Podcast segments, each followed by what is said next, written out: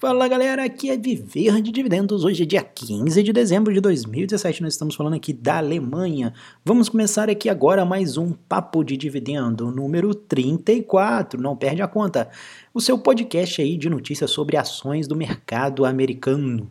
Bom, semana agora eu não consegui gravar, fiquei bem agarrado aqui com as mudanças aqui na casa, estava mobiliando a minha sala, então a coisa foi bem corrida mesmo. Mas vamos lá, vamos ver o que, que rolou de interessante aí, as últimas notícias que nós temos. Vamos falar aí sobre os, as mudanças de impostos do Trump, né? Eu comentei alguma coisa no blog, mas vou falar um pouco mais aqui. Também temos aí uma grande novidade, a aquisição da Disney, que havia comentado antes. Também temos algumas compras aí da. Ah, notícias boas, né? Notícias boas para os acionistas da Tesla, para os acionistas da Rebus, enfim. Vamos lá, galera, vamos girar. IBM ticking down or if it's Microsoft ticking up, he's going to make his decision whether he's going to buy or sell that order based on what he sees or feels.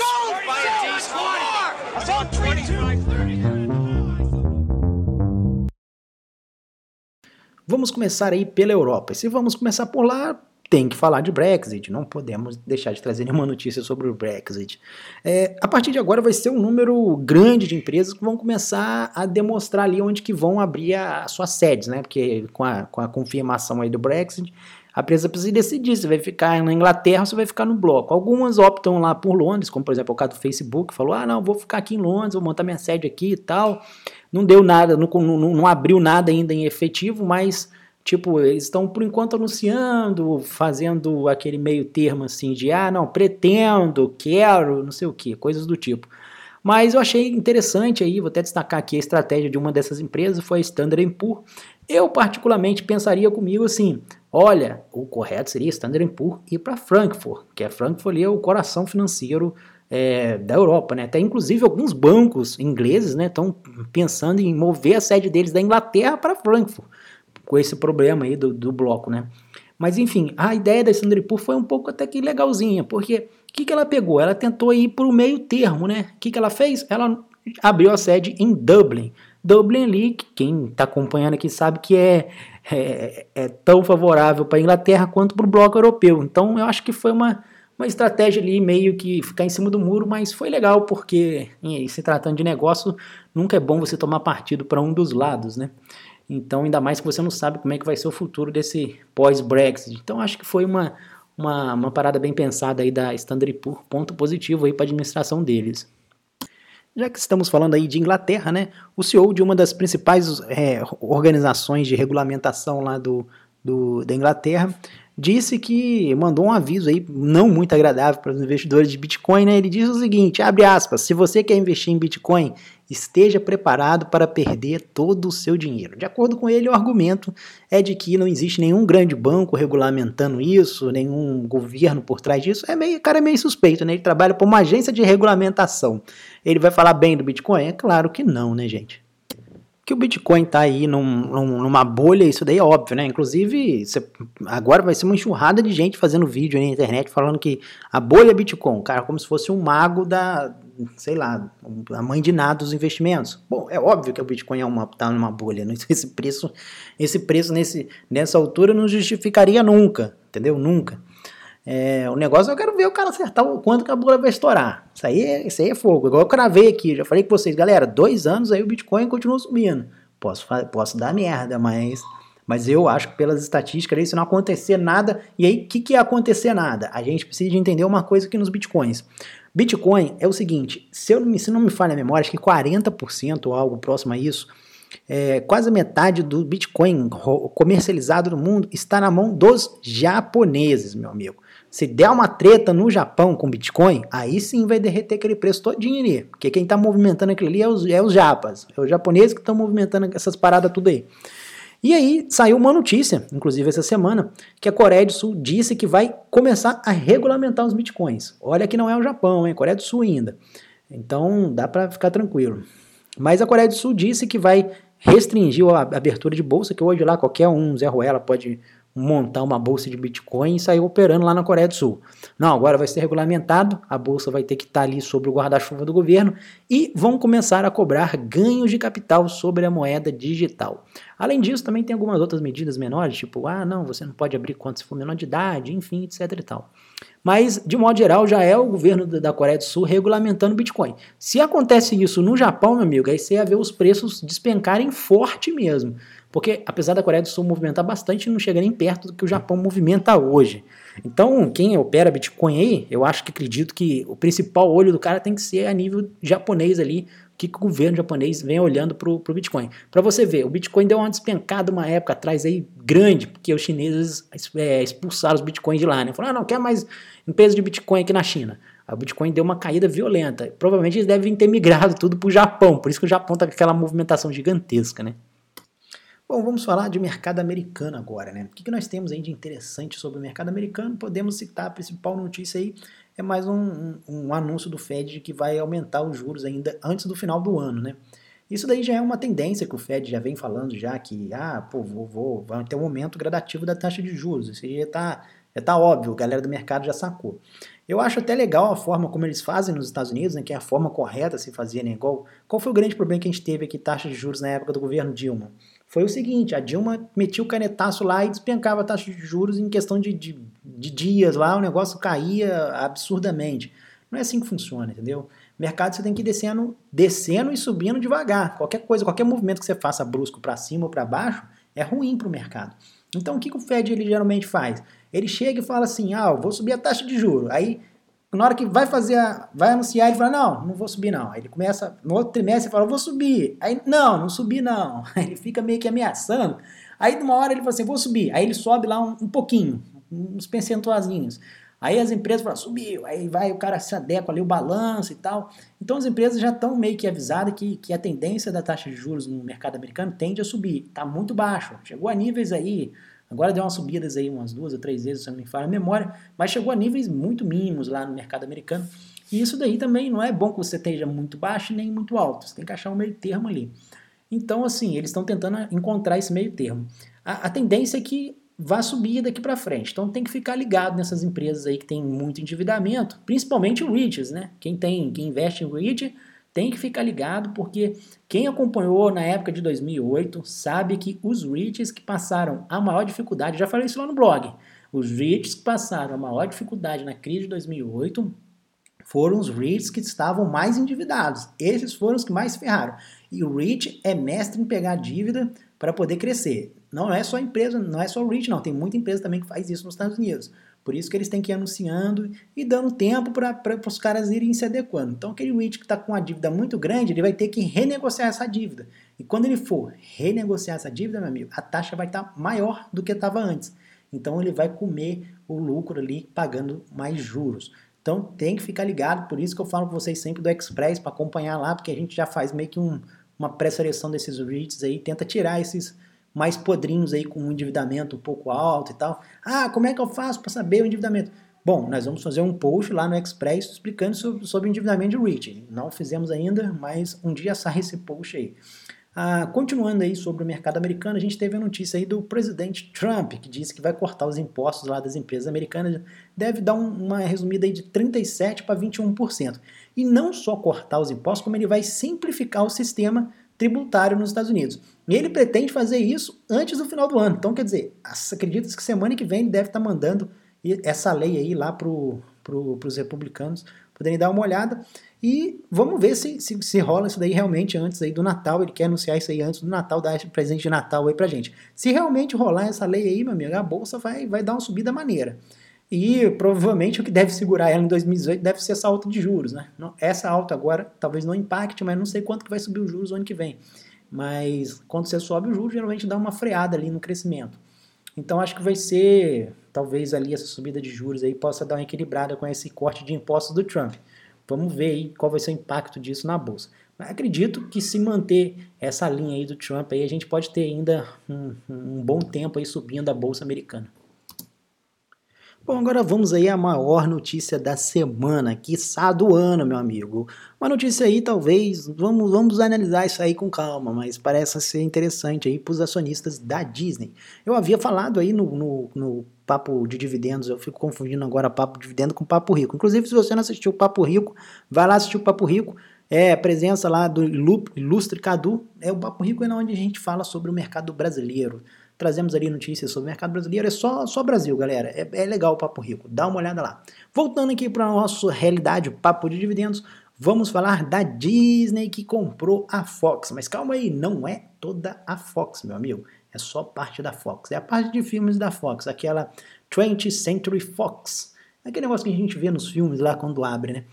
Então, assim, eu acho que é uma estratégia muito boa da Disney, porque, como eu comentei no papo de dividendo anterior, eu tracei assim um, um, um, perfil do, de como que vai ser o streaming daqui para frente, né? E um dos pontos que eu falei lá no meu papo de dividendo, se você não, não ouviu o papo de dividendo anterior, para agora aqui vai lá escutar que você vai entender tudo que eu estou falando aqui.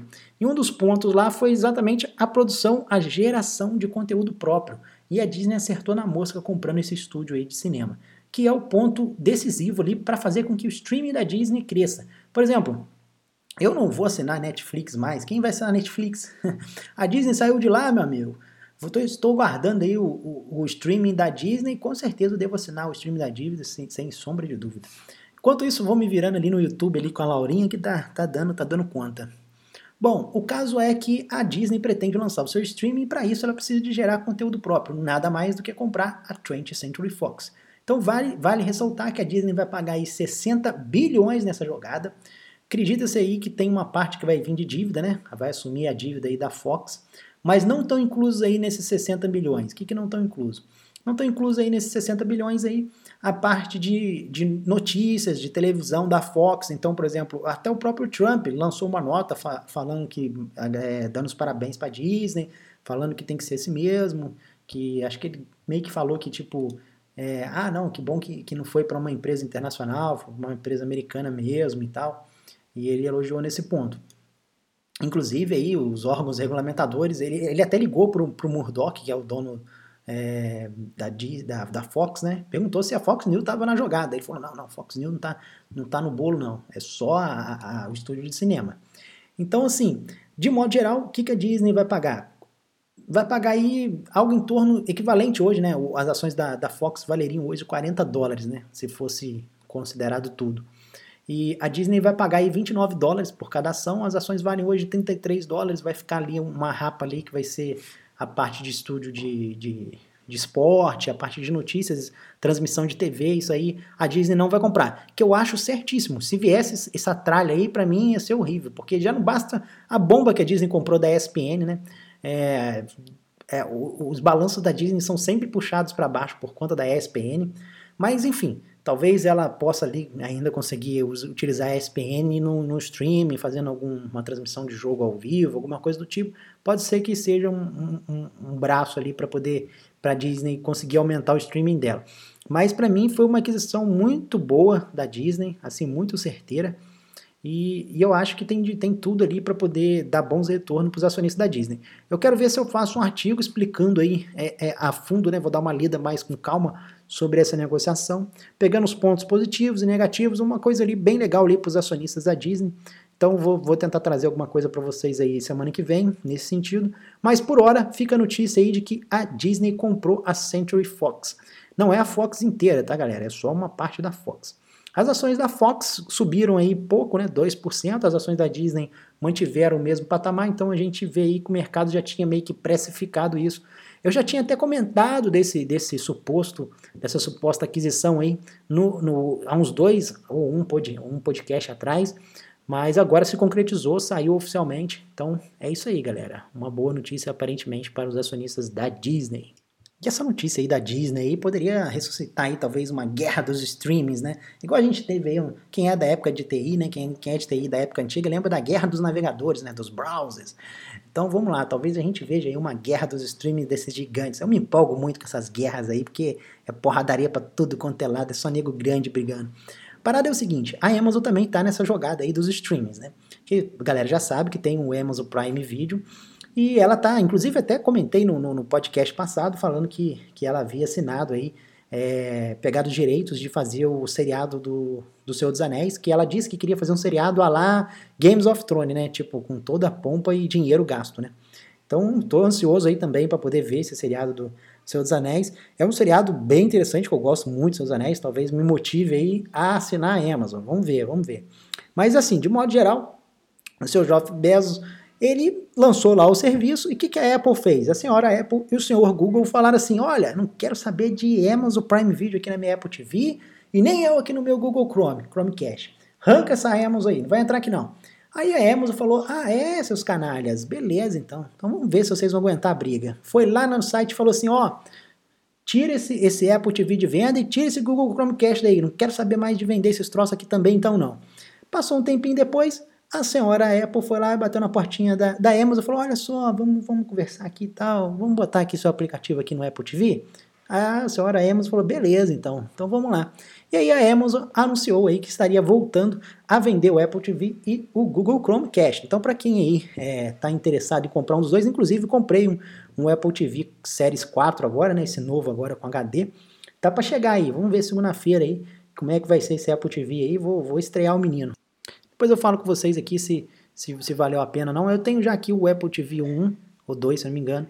Ele, ele, ele é meio ruimzinho para você localizar as paradas, porque é tudo no controle. E essa versão nova agora vem com a opção da Siri, então acho que vai ser melhor por comando de voz, talvez funcione melhor. Vamos ver. É... Bom, vamos voltar à notícia aqui. E aí, moral da história, a Apple, a Amazon foi lá, arrancou o, o Apple TV, o Chromecast de lá, a Apple regou, colocou o, o Amazon Prime TV lá no seu Apple TV. Aí a Amazon resolveu voltar com a venda do Apple TV e do Chromecast. Só que a Google não anunciou que vai colocar a, a, Amazon lá no, no Chromecast. Acontece que eu acredito que a Amazon resolveu voltar com o Chromecast. Por quê? Porque a, a Google retirou o YouTube do Fire TV e do Echo Show, que são os dois streamings lá da serviço de streaming da, da Amazon. Então, pô, imagina você compra um serviço e não tem YouTube, não pode isso. Como é que pode uma coisa dessa? É impossível. Inclusive a, a minha TV aqui, eu não sei nem, eu tô comprando esse Apple TV, mas é mais supérfluo que tudo, que eu comprei uma TV que vinha já com o YouTube embutido. Pô, eu fico 90% do tempo no YouTube, cara. A Laurinha assiste desenho o tempo todo lá no YouTube. Mas enfim, é, essa daí é, é só a briga do, dos streams que estão começando. É golpe para lá, é golpe para cá e que a guerra comece. Bom, vamos falar um pouco agora dos alemães. A BMW já anunciou aí um investimento de 100 milhões de euros, né, dólares não, euros, para construir uma pista de autocondução na República Tcheca. A pista tem intuito de testar os carros autônomos da BMW. A BMW diz que em 2021 está colocando os carros autônomos aí na praça. Vai vir com, com o primeiro modelo, que vai ser iNext, e pretende até 2025 estar tá com 25 modelos de carros autônomos. Quem gosta de BMW, meu amigo, não compre carro antes de 2021. Aguarde 2021, porque vai sair esse BMW, ele deve vir para estourar o mercado. Eu vou tô, tô, tô interessado. Tô interessado. Não tem grana para comprar isso não, que eu sou pobrinho. Mas eu tô de olho porque é, é vai ser vai ser cobiçante o negócio. Eu já havia até falado com a minha esposa que eu, eu, eu, eu agora só compro outro carro quando ele dirigir sozinho. Falei com ela, só quando a Apple ou o Google lançar o carro autônomo deles aí, aí eu vou lá e vou trocar de carro. Que eu tinha falado que ia ficar com o meu carro lá para sempre, falei, tinha comprado um Hyundai lá, acabou que eu vendi ele, tô, tô sem carro por enquanto, tô andando de, de, de trenzinho aí para cima e para baixo, mas se eu for comprar, espero que eu tenha dinheiro, né, para comprar um carro autônomo, pelo menos. Vamos ver, vamos ver, vamos ver.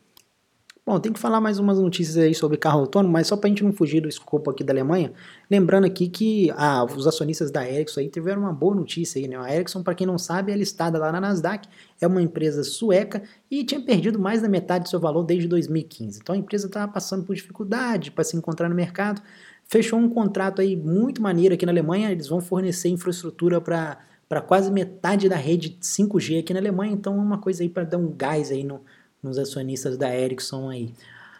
Então, voltando aqui para falar sobre carros autônomos, ainda puxando o assunto anterior, a Panasonic e os acionistas da Panasonic estão muito satisfeitos com os rumores por enquanto, né? não tem nada assim 100% confirmado, mas a Panasonic está para fechar um contrato aí de, de, de, fornecimento de baterias para os veículos elétricos da Toyota. Então, a Panasonic hoje já é conhecida por ser a maior fabricante de baterias para carros autônomos do mundo, né? Inclusive, ela se gaba aí de ser o maior fornecedor de baterias da Tesla, né? Então é uma boa notícia aí sim para quem é acionista da Panasonic. Já que falamos de Tesla, não podemos deixar de citar aí a boa notícia que saiu sobre ela.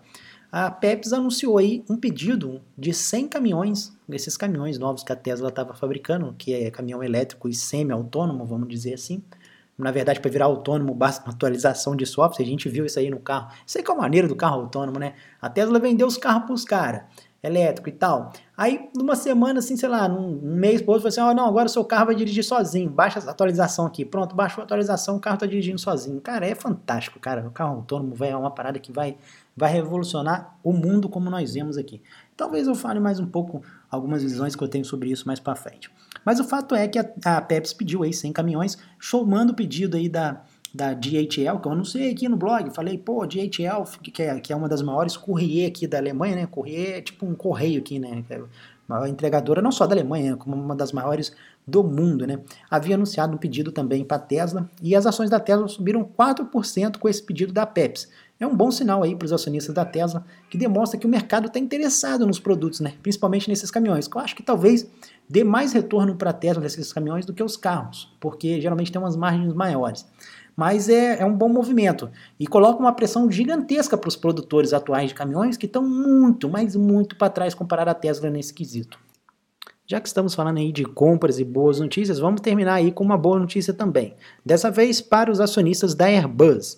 A francesa conseguiu vender para a Delta Airlines nada mais, nada menos do que 100 unidades de aviões A321. Isso daí é um negócio para vocês terem uma noção de 12 bilhões de dólares. O pedido da Delta foi de 12 bilhões. Imagina o cara que recebeu essa comissão aí. É receber essa comissão aí e aposentar, meu amigo. Fala, ó, tô aposentado, não preciso mais trabalhar não.